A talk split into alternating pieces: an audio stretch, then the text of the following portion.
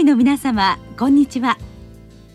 恐林製薬がお届けする恐林シンポジア。毎週この時間は医学のコントラバシーとして一つの疾患に対し専門の先生方からいろいろな視点でご意見をお伺いしております。シリーズ尿酸値を見るの2回目。プリン体の代謝と題して。帝京平成大学薬学部教授金子清子さんにお話しいただきます。聞き手は国立国際医療研究センター病院名誉院長大西晋さんです。金子先生あの本日は尿酸値を見るというシリーズの中の一つのテーマとしましてあのプリン体の代謝についていろいろお伺いしたいと思いますのでよろしくお願いいたします。はいよろしくお願いします。まずそもそもそのプリン体とは一体どういうものかというその基本的なところから教えていただけますでしょうか？はい、あのプリン体というのは化学構造としてプリン管を持っているもの、それをひっくるめて全部あのプリン体というふうに言っています。で遺伝子から始まりあと有名な ATP もプリン体の一つですので体にとっては必要な物質になります。遺伝子を作っているような物質というふうに考えているわけですかね。はい。あ非常に重要な重要な物質になっておりますね。そうしますとその体の中でプリン体はどのように代謝されていってるんでしょうか？はい、あの体の中にはプリン代謝経路というのがあります。はい、でプリン体はやっぱり体にとって必要なものですので、はい、あの一から骨格を作り出す経路と、うん、それから、えーと、ある程度壊れたものをサルベージする2つの経路からなってるんですけれども、はい、ど。必要な時に作り出せるように代謝経路が働いております。なるほど。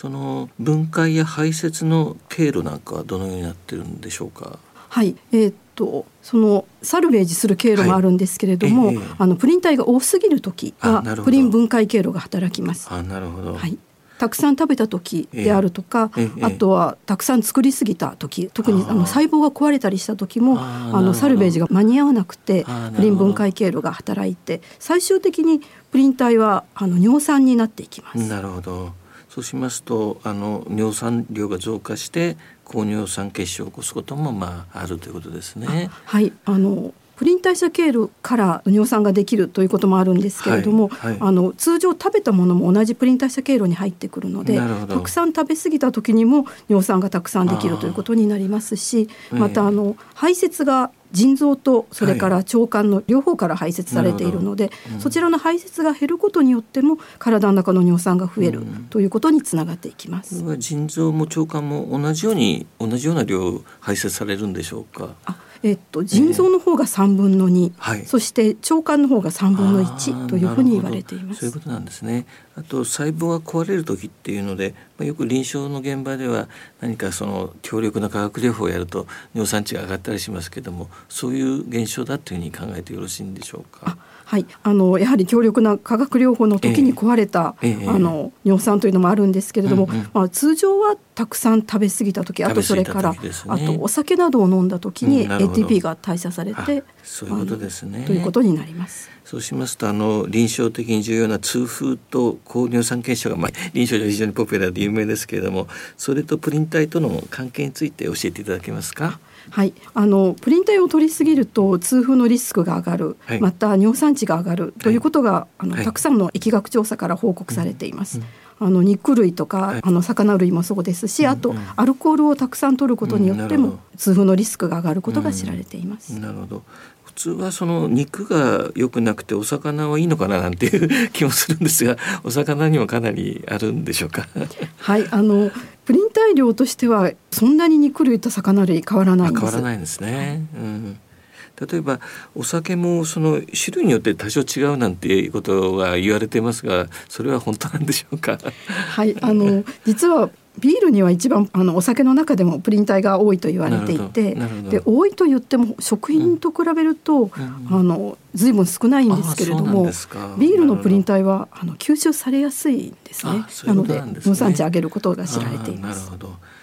それでまあプリン体の総量を気をつけるということだと思うんですけどもガイドラインではその1日の適正量というのは定められてるんでしょうか、はい、あの定められてるというほどではないんですけれども、はい、大体1日400ミリグラム程度にしておくのが良いというふうに記載されています。400ミリっていうとなんとなくピンとこないんですけどそうですよね。実際どんな程度なんでしょうか、はい、あの通常の定食みたいな食事が大体180ミリグラム程度なので、その定食みたいな食事を1日2回、うん、であと1回例えば朝食は、うん、あのまあ、そうは言ってもそんなにたくさん定食みたいに食べるってことはないと思うので、うん、あの納豆にご飯に味噌汁とか、えー、あとまあ多くても魚一切れぐらいでしょうか。であとは卵料理だったりしますととても少なくなってきます。なんか昔ながらの日本のなんか食事っていう感じですね、はい、それだとまあ適正量ということのような感じですね、はい。はい、そういうのを3食取るのがあのバランスもいいし。ということなんですね、そうしますとあとあのプリン体はなんか美味しいものにおいてよく言われますがそれは本当なんでしょうか？はい。あの実は、えっと、プリン体の中にあの低味性ヌクレオチドというのがあります、うんあのこれは味が良いいわゆる旨味成分になってるんですけれども、あの鰹節のイノシン酸それからしいたけのグアニル酸であと,、えーと、酵母に含まれてるキサンチル酸というその3つが知られておりまして、でそれがあの美味しいからうまみ成分が多いということでどうもプリン体は美味しいものに多いというふうに言われています。魚卵には多いんですか？あの実はこれはあの誤解している方がかなりい。らっしゃいまして、はい。はい、魚卵っていうのはプリン体少ないんですね。あそうなんですね、はい、というのはあの見えるつぶつぶ一個一個が細胞ですので、あれが大きいイクラの方が、うん、あの 100g あたりで通常食品っていうのは表していきますので同じようにプリン体も 100g あたりで表すんですけれども、あの粒々が大きいということは 100g あたりの細胞の数が少ない。あの粒の数が。そういうことなんですね、はい、少なくなるのであの細胞の数が少ないので、プリン体は少なくなってきます。例えばあの鶏卵っていうのは、はい、あれは1個 50g ぐらいなんですけれども、うんうん、100g で2個しか、はい、細胞が2個しかないということになります。ですのでその細胞の中に含まれている核酸があのプリン体の主なあの元になっているので。じゃ卵っていうのは、まあ、プリン体は少ないはい、もうほとんどないって思ってい、まあ、コレステロールはちょっと多いかもしれませんけれども、はい、プリン体は少ないんですね。はい。ちょっと誤解しやすいところですね、そのあたりは、ね、特にあの魚卵が多いって思ってる方が多くて、えー、そうですよね、はい。えー魚卵にも小さい粒とかいろいろありますよね。あの小さい粒のは比較的、まあえー、多いんですかね。はい、たらことか、あとそれから、たらこに味付けた明太子になってくるとやっぱりお肉とかと一緒のぐらいのそうなんですね。勉強になりました。あとあのプリン体もなんかいろんな種類があるって聞いてるんですけどもそのあたり尿酸値への影響など教えていただけますか？はい。あの実はプリン体いろんな先ほどからお話ししているように、はい、核酸であるとか、はい、あとその ATP などはあれはヌクレオチドというふうに呼ぶんですけれども、で先ほどの低味性ヌクレオチドはもう少し壊れると、うん、あのヌクレオシドというものになってきて、うん、でそれらを別々にあの患者さんとかあと健常人に投与した時に尿酸値の上がり方が違うということが分かっています。あそうなんですねまあ、野菜類はやっぱりあのいいと言いますかあの尿酸にはあんまり影響ないというふうに考えていいわけですね。そうですね。野菜類というのはもともとプリン体の量が肉とか魚ほど多くないということと、あとそれから含まれているプリン体の種類が核酸 DNA とか RNA が多いんですね。そうなんです、ね、なので、うん、あの形として DNA になってる高分子になってるとその分、あの吸収するのにも時間がかかるしで分解して吸収しないと、うんうんうん、あの尿酸値には反映されてこないので、ね、そこで時間がかかると尿酸値への影響は低いということになってきます。DNA が多いとなんかまずいのかなと思ったんですけどそういうわけでもないということですね。あのレバーみたいに、えー、えー、と DNA が多くて、やっぱり尿酸値を上げる、上げやすいものもあります。ね、あなるほど。わかりました。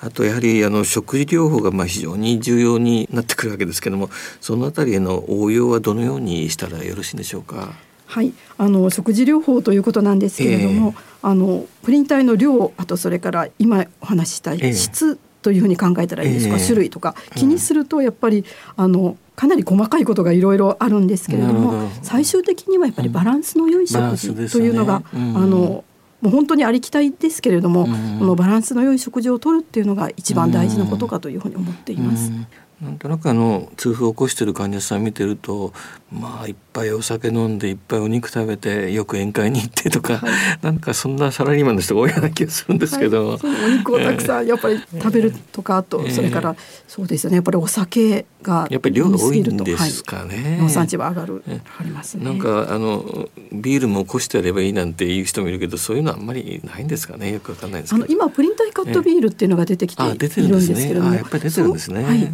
あのそれはやっぱり尿酸値上げるのが3分の1くらいそんな違うんですね、はい、なるほど。じゃあバランスよく取るということが重要でまあ食べ過ぎ飲み過ぎ気をつけるということですね。で、ね、魚も魚だっていいと思っちゃってるんですけども魚もやっぱり結構多いっていうふうに考えていいんですね。実は魚は、うん、あの先ほどのプリン体の質ということを考えますと、えー、あの魚のキラキラした部分っていうのはあえー、あれはグアニンの結晶なんですね。実はグアニンって水に溶けにくくて、えー、あのイワシのと、表面であるとか光り物みたいなあの表面ですか、はい、あれがグアニンっていうあのプリン体の一種なんですけど、プリン体のあのグアニンの結晶でできていてで魚の表面だから水に溶けにくい。なるほど、うん、で結晶の形をして、それがあの光を反射してキラキラしてるんですけれども、あのそれは尿酸値を上げないっていうことが分かっているので、あの光り物の魚のはいのグアニンは実はプリン体のあの値としては入ってるんですね。なので魚は意外と特に光り物は悪くないんじゃないかなと。いうふうには思っております。ご高齢の方には何かアドバイスありますか？はい。あの尿酸値っていうのは、ええ、いろんな生活習慣の反映になっています、え、その食べ過ぎ飲み過ぎのあとそれから腎臓が悪いっていうことの反映になってるんですけれども、はい、あのそうは言ってもプリン体は、うん、ATP などの体にとって必要なものの,、必須なものはい、元になります、うん、ですのであのもしご高齢でそんなにたくさん食べられなくなった、であと尿酸値を全然気にしなくてもいいというような状況であれば、あのプリン体の多いもの特にあの鍋をした時のあの中身はともかくお汁の方ですね、ええ、あそこにプリン体は全部出てきておりますのでそのあたりを飲んでいただけたらあの、ね、消化も良くて、うん、そしてあの効率よくプリン体が取れる。ご高齢の方には勧められるんじゃないかと思います、ね、尿酸値の高い方はまずいです。そうそれはちょっとまずいかもしれませんね、はい、時々いらっしゃいますよね。今日はあの大変興味深い話どうもありがとうございました。こちらこそありがとうございました。シリーズ尿酸値を見るの2回目。プリン体の代謝と題して帝京平成大学薬学部教授金子清子さんにお話いただきました。聞き手は国立国際医療研究センター病院名誉院長大西晋さんでした。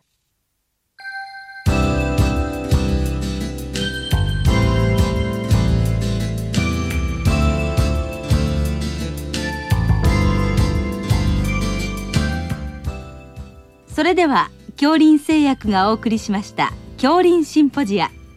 来週をどうぞお楽しみに。